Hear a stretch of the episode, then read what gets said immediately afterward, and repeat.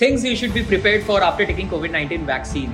Stay back for monitoring. Be prepared for some side effects. It is common to experience some mild to moderate side effects jo khud se kuch दिनों mein chale jayega Be patient. Building immunity takes time. You will be considered fully vaccinated 2 weeks after your second dose. Keep yourself and others safe. While these vaccines are protecting people, it is possible to test positive. तो crowded places ko avoid karo Social distancing maintain rakho and mask pehne rakho We are all in this together, guys.